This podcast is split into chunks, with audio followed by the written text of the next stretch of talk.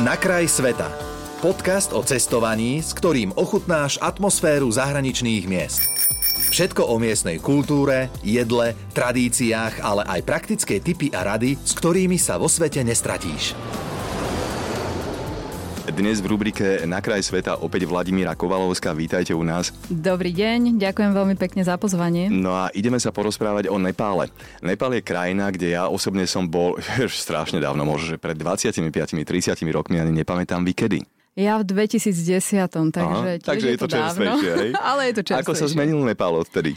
No to neviem, ako sa zmenil a ja môžem povedať len o tých svojich ako pocitoch a zážitkoch. My sme do Nepála pricestovali z Tibetu mm-hmm. a keď vlastne si zoberiem tieto dve krajiny, pričom Tibet je náhorná plošina, čiže kameň, a žiadna príroda, alebo teda minimálne zelene a prídete do Nepálu, ktorý je totálnym opakom, čiže zeleň, voda, mm-hmm. vlhkosť, Nepalčania sú síce chudobní, ale nikdy netrpeli hladom. Práve mm-hmm. z mhm. tohoto dôvodu, že tam vlastne kvôli tým dažďom a kvôli pôde, ktorú majú, vypestujú úplne všetko a úroda sa zbiera niekoľkokrát do roka.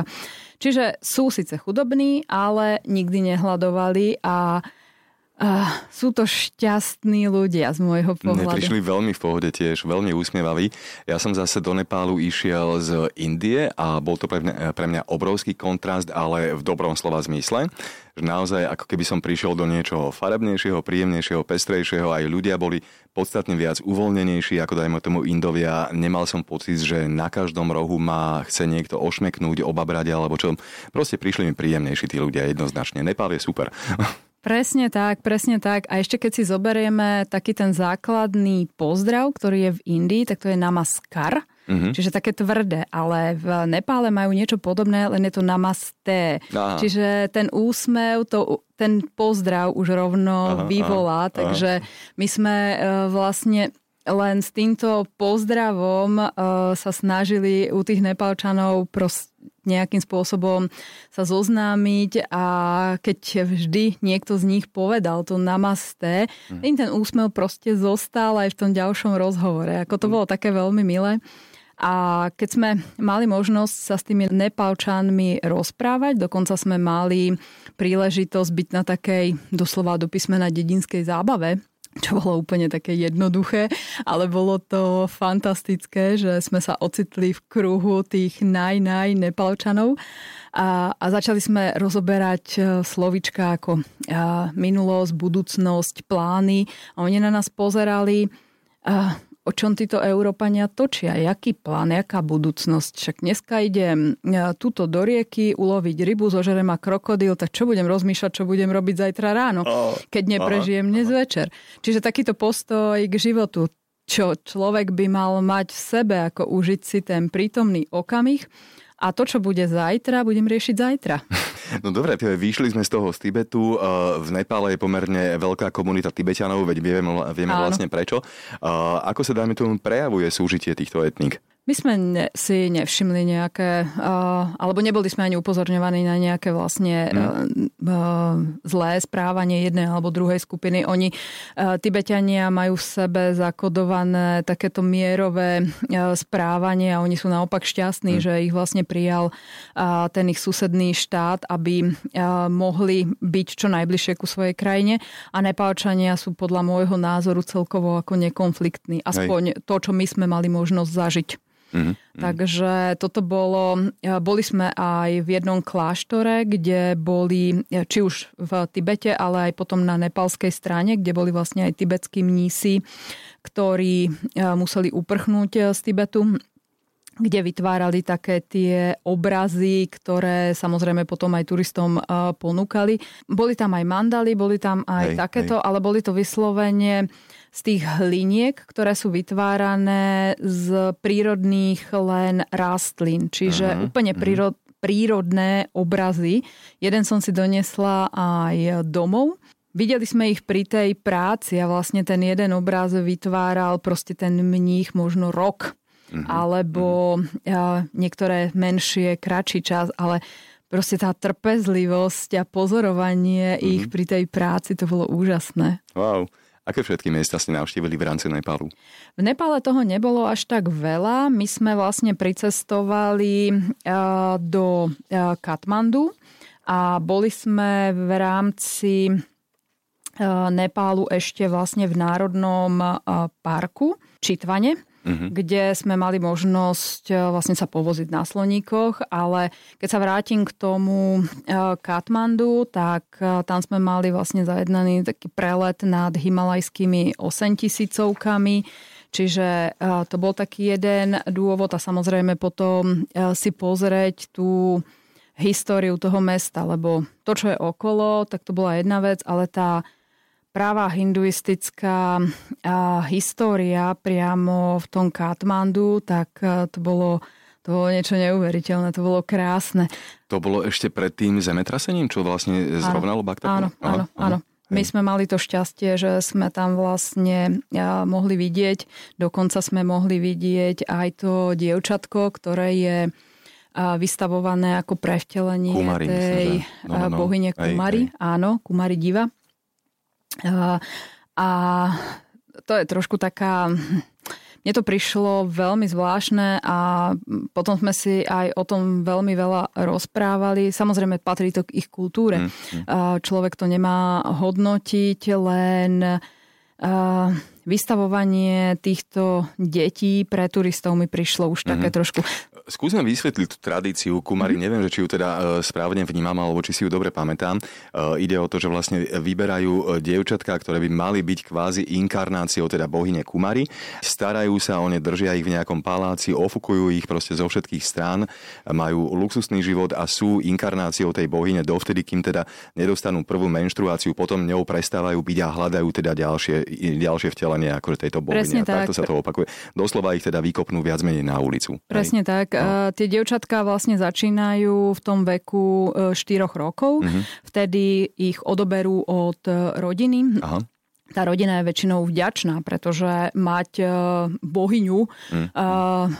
v rodine to je niečo neskutočné, ale tak ako ste spomínal, tie deti, alebo teda dievčatka vlastne nechodia po zemi, ich nosia. Mm. Chodia oblečené v červenom, ale čo je vlastne ten luxus, ktorý majú, ale to negatívum toho celého je, že vlastne tieto bohyne oni donedávna ani len nevzdelávali. Vraj sa to už zmenilo, vraj sa tam e, viacej na toto teraz prihliada, no lebo kto môže vedieť viac ako bohyňa? Mhm, Prečo by sme mhm, mali vzdelávať e, bohyňu? Takže keď dostane tú prvú menštruáciu, oni ju vykopnú a teraz zrazu je z nej dievča, 12-ročné, ktoré má chodiť po zemi, pričom sa 8 rokov zeme nedotkla. Hm. Zrazu má jesť rukami medzi ostatnými, pričom dovtedy bola viac menej opatrovaná v zlatej klietke a zrazu má chodiť do školy medzi ostatné deti. Ona veľmi veľa vecí nechápe, nedokáže sa s tým nejakým spôsobom zžiť.